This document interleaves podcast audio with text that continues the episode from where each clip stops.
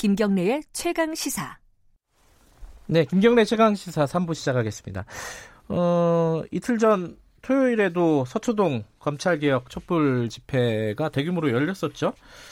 그 전에 이제 한글날에 어, 광화문 집회가 또 열렸었고 그게 뭐 며칠 상간으로 계속 그 광화문 서초동 광화문 서초동 이런 식으로 계속 집회가 이어졌습니다. 여기에 뭐 숫자 논란도 굉장히 많았어요. 뭐 200만이니 300만이니 그 뒤로는 또 숫자 얘기는 또 쑥 들어가긴 했는데 근데 궁금한 거는 여기에 참여한 양쪽에 참여하신 분들이 어떤 분들일까? 어 이게 이게 딱 잘라서 얘기하기는 쉽진 않겠지만은 그거를 좀 어, 여러 가지 데이터를 통해서 분석을 한 기사가 있어서 흥미로운 기사를 쓴 게 있어가지고 저희들이 어, 담당 기자를 좀 모셨습니다. 김동인 시사인 기자 스튜디오에 나와 계십니다. 안녕하세요. 네, 안녕하세요. 시사인 사회팀 김동인 기자입니다. 이게 애초에 어, 서초동 광화문 집회가 몇 명이냐 몇 명이냐 요 싸울 때 네. 그거를 좀 약간 심판처럼 판정을 내리려고 기획한 기사 아니에요, 사실? 어, 심판처럼 판정을 내릴 수가 없어요. 아, 그래요? 예, 왜냐하면 이 저희가 어떤 분석을 하려면 사실 데이터에 근거가 있어야 되는데 네.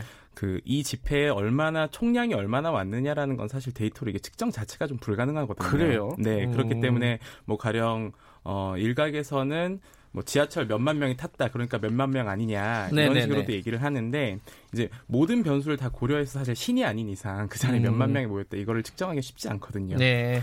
그러면은 이번 기사의 핵심은 뭡니까? 그 숫자가 아니라면은 숫자는 아니지만 예. 이 활용 가능한 공개 데이터라는 것들이 있고요. 예. 그리고 그 데이터를 근거로 해서 여기에 대체 어떤 사람들이 모였느냐, 음. 어떤 어느 지역에서 왔고 또 연령 구조는 또 어떻고 또 성별 음. 구조는 어떠냐 이런 음. 것들을 이 정확히 말하면은 추계하는 겁니다. 약간 음. 추정치를 우리가 뽑아보는 거거든요. 그러니까 연령과 지역을 알 수 있다. 예, 그리고 성별까지. 성별까지. 네. 어, 그건 좀 흥미롭네요. 근데 일단 아까 공개된 데이터를 활용을 했다는데 어떤 데이터를 활용을 한 거예요? 네, 서울시 그 열린 데이터 광장이라는 사이트가 있습니다. 데이터 네. 어, 전문 사이트인데 네. 여기에 생활인구 데이터라는 게 공개가 돼요. 음흠. 그리고 이 생활인구 데이터는 매일 5일, 5일 전 거를 공개를 합니다. 음흠. 그러니까 어, 우리가 오, 그 5일 전 거가 오늘 이렇게 매일매일 공개가 되는 형태인 건데 네. 이 생활인구 데이터라는 게 뭔지 좀 그 간단하게 설명을 드리자면요. 예, 예.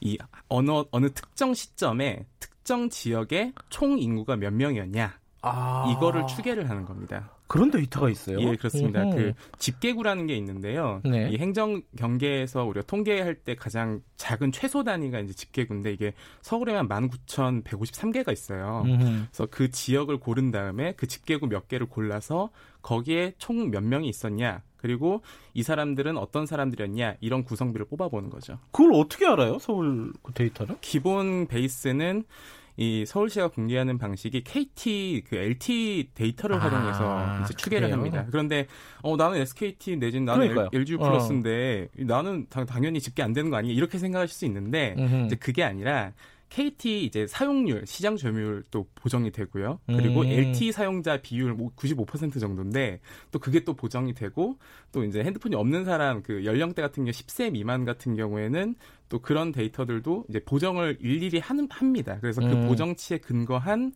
이 추출치다 음. 이렇게 보시면 될 것 같아요. 그러니까 KT의 기본 데이터를 통계적인 기법으로 활용을 네. 해서 네. 지금 아 지금이 아니라 특정 시간대 특정 지역에 어떤 사람들이 있느냐를 추정을 하는 거군요. 예, 그렇습니다. 거기에다가 음. 이 LTE 데이터 플러스 서울시가 가지고 있는 또 공공 데이터가 있어요. 음흠. 그 교통량이라든가 네. 또는 이제 어 서울시 자체적인 그 여러 가지 산출 근거들이 있는데 네. 그걸 네. 혼합해서 만들어내는 수치죠.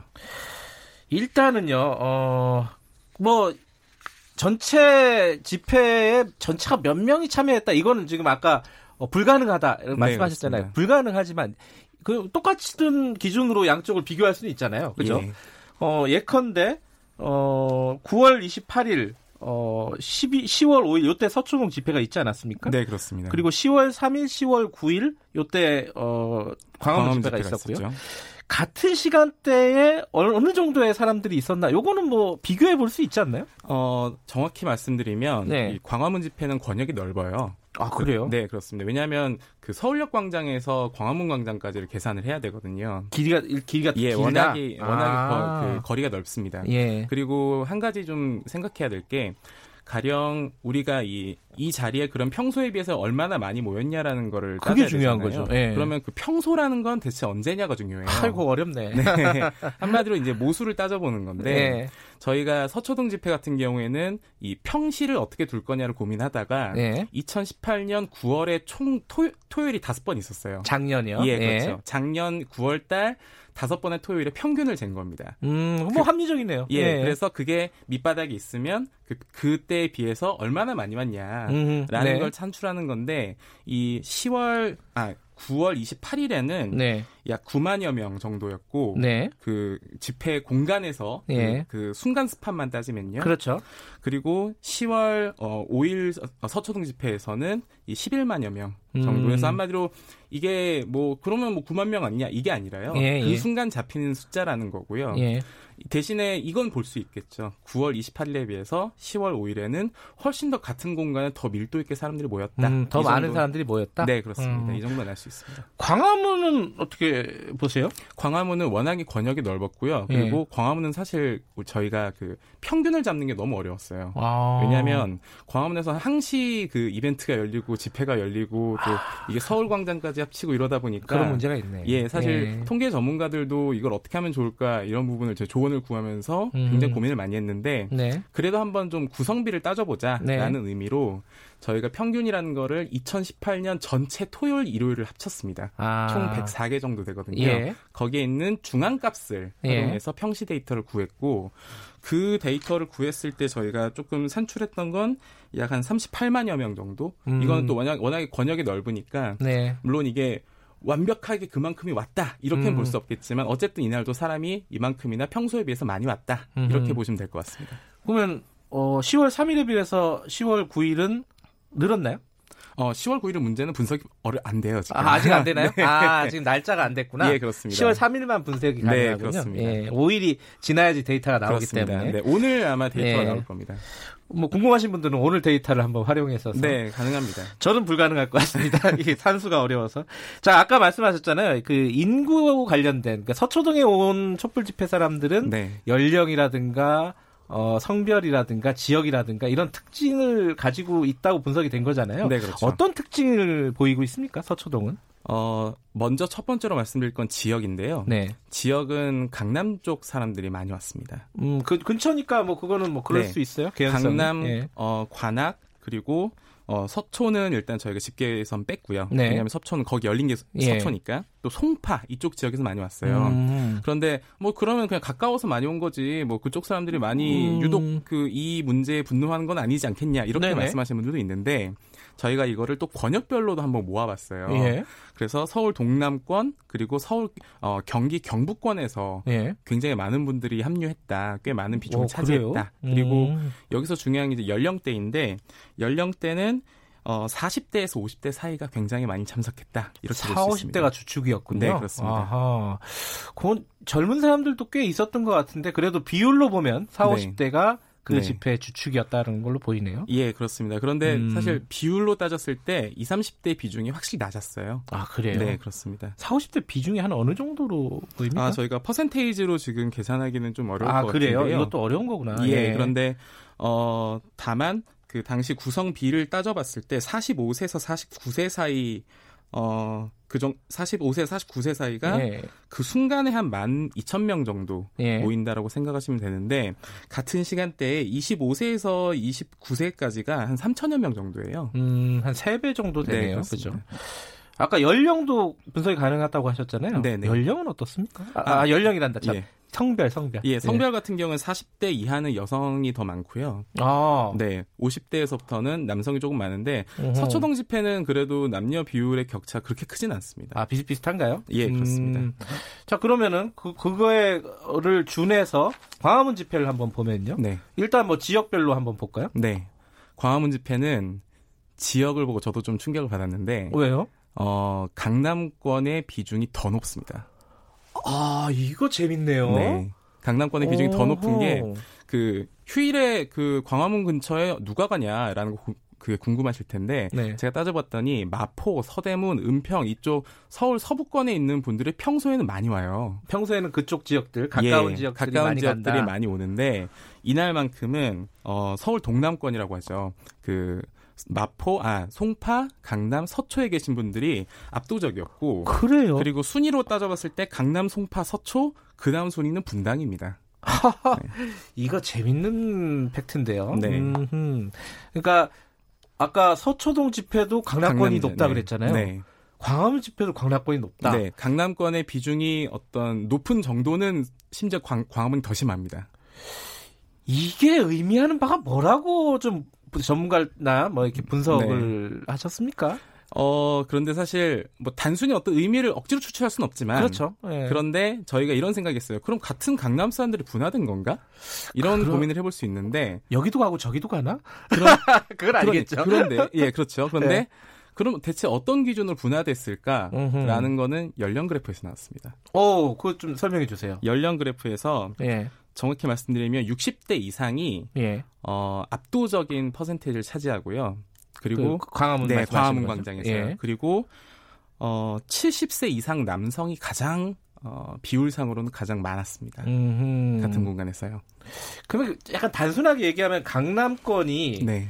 연령으로 분화돼서 네. 약간 고연령층은 광화문으로 네. 그거보다 상대적으로 좀 낮은 연령층은 네. 서초동으로 갔다. 네. 거칠게 얘기하면 거칠게 얘기하면 40 강남 4050은 서초동으로 음흠. 강남 6070 광화문으로 향했다 라고 네. 볼수 있는데 물론 이게 어, 모든 참석자들을 대변하는 건 아니지만. 아니, 물론 그렇죠. 네, 예. 일단 분석했을 때 눈에 띄는 지점들은 이 예. 지점이었다. 이 정도로 음. 얘기할 수 있겠네요.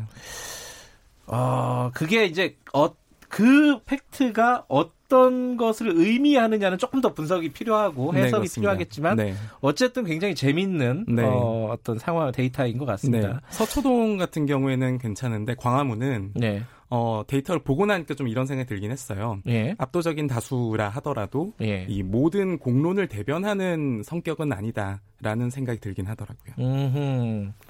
자, 그럼 강남권 말고 좀 뭐 눈에 띄는 어떤 지역이 네. 있었습니까? 광화문 쪽에서는? 광화문 쪽에서는 역시 경기 경북권. 아, 그래요? 네. 경북권? 경북권이라고 하면은 어딘가 궁금하실 때 경부고속도로가 인접해 있는 지역이라고 생각하시면 됩니다. 음흠. 이 경기 경북권에서 저희가 집회 참가 기준으로만 봤을 때 한 5만여 명 정도 음. 그리고 서울 동남권 그러니까 강남부터 서초부터 강동까지도 한 5만여 명 정도. 그러니까 음흠. 비율은 비슷하다 합쳐놓고 보니까 음흠. 이렇게 좀 판단을 할 수 있을 것 같아요. 경북이라고 하면 거기서 어, 원정을 온 사람들이 꽤 아, 많다는 서울 경, 경기 경부권이요. 아, 서, 그 경기에서 네, 어, 경부권입니다. 아, 그런 경, 네. 아, 그렇게 표현을 하는군요. 예, 경기도에서 예. 네. 경부고속도로 라인에 있는 예, 쪽을 아, 그러니까 경상북도가 아니라 네, 네. 아, 예, 죄송합니다. 아, 그런데 네. 경상북도도 순위권에 오르긴 했습니다. 어, 진짜요? 네, 저희가 이 집계구 분석을 하면은 음흠. 그 아, 오디 분석을 한다고 하는데 그 지역별로 추출을 하는데요. 네. 경북에서도 이 단일 집단으로 따졌을 때 어, 약한 1만여 명 정도가 이날 음. 자리에 좀 자리하셨더라고요. 아, 평소에는 사실 이분들이 한 1000명 정도 예, 있는데 그날 따라서 한 10배 정도가 많이 오셨다. 아, 이렇게 볼 수 있습니다. 그 지역에서 원정을 온 네, 사람들이 그렇죠. 꽤 많다 이런 네네. 거네요. 그죠? 성별로는 어떻습니까? 광화문은? 광화문은 성별로는 사실 60세 이상 같은 경우에는 남성이 훨씬 높은데요. 특히 70대 같은 70대 이상이죠. 네. 70대 이상 같은 경우에는 여성에 비해서 남성이 한 40% 정도 더 많습니다. 아. 네. 그래서 70대 남성이 굉장히 이 압도적인 다수를 차지하고 있었다. 음흠. 이렇게 볼 수 있을 것 같아요. 아, 이게 그 5060보다 70대 남성이 네. 더 비중이 네, 그렇습니다. 어, 높다. 네. 그러니까 광화문 집회 주축은 고 연령대라고 일단 보면 되겠네요. 네, 그렇죠? 그렇습니다. 아까 이제 서초동 집회는 4050. 네. 음, 성별은 조금 엇비슷하다. 네, 네. 큰 차이는 없다라고 네. 말씀하셨는데 젊은 층의 비율은 양쪽이 비교하면 어떻습니까? 2030? 젊은 층에 비하면 젊은 젊은 층의 이 생활 인구 추계다 보니까요. 예. 이 그 시점에 얼마나 있었냐는 비율이 되게 중요한데 예. 서초동 같은 경우에는 20대 30대들이 그래도 평소보다는 조금 있긴 했어요. 평소보다 조금 네, 예. 한마디로 집회 참가자를 없진 않았다라는 건데 예. 문제는 광화문입니다. 광화문 예. 같은 경우에는 평소에 비해서 20대는 줄어듭니다. 아, 그래요? 네. 그 순간에 20대, 아. 30대들 그 공간에 아예 가질 않았던 아. 거라고 보시면 됩니다. 집회 때문에 일부러 간 사람들 말고는 네. 평소에 가던 사람들이 오히려 덜 갔다. 네, 30대는 조금 늘긴 했는데 네. 20대 같은 경우에는 특히 음. 20세에서 24세 사이 같은 경우에는 평소에 비해서 오히려 적게 갔다. 음. 이렇게 볼 수 있을 것 같습니다. 이 아까 그 서울시 아까 데이터 그 사이트 이름이 뭐라고 하셨죠? 아, 어, 열린 데이터 광장. 네, 열린 데이터 광장. 여기 가면 지금 말씀하신 모 데이터들을 다 구할 수 있다는 네, 거죠? 네, 더미 데이터를 구하실 수 음. 있고요. 어, 이 더미 데이터를 해서 활용하면서 음. 얼마든지 그 가령 코딩을 좀 하실 수 있는 분들은 분석이 가능합니다. 네, 한번 가보시면 좋을 것 같고요. 네. 마지막으로요. 어, 기사에 담지 못했는데 굉장히 흥미로웠던 지점, 뭐 이런 게 하나 있을 것 같아요. 음, 음 현장을 제가 이제 서초동 같은 경우 현장을 한번 가봤어요. 네. 가봤고 그 현장에서 이 사람들이 얼마나 밀집해 있었고 어떤 목소리를 내는가 이런 것도 보면서 네. 이 데이터랑 같이 비교해서 봤는데 네. 사실 데이터라는 거는 어디까지나 추정치에 가깝고 실제 현장에서의 목소리는 무척 뜨거웠다 음. 이렇게 좀 볼 수 있을 것 같습니다. 아, 그래도 어떠, 어쨌든 뭐 서로 간에 논란만 있는데 이렇게 네. 데이터로 한번 네. 어, 개략적이나마 네. 상황을 파악해 보는 건 굉장히 좋은 자세가 아닐까 기자로서는. 네, 그리고 워낙에 음. 요즘에 그 수치를 선언적 수치에 저희가 의존하는 경우가 많아요. 200만, 300만 이런 거요? 네, 이게 80만이었다가 갑자기 150만이 됐다 200만이 돼요. 네. 이 숫자라는 게 어, 앞으로는 좀 그 보도를 할 때도 저도 좀 조심스럽게 보도해야겠다. 이런 생각이 들더라고요. 여러 가지 뭐 합의도 필요하고 네. 공부도 좀 필요한 영역인 것 같습니다. 네, 그렇습니다. 오늘 말씀 감사합니다. 네, 고맙습니다. 재밌네요. 네. 시사인 김동인 기자였습니다.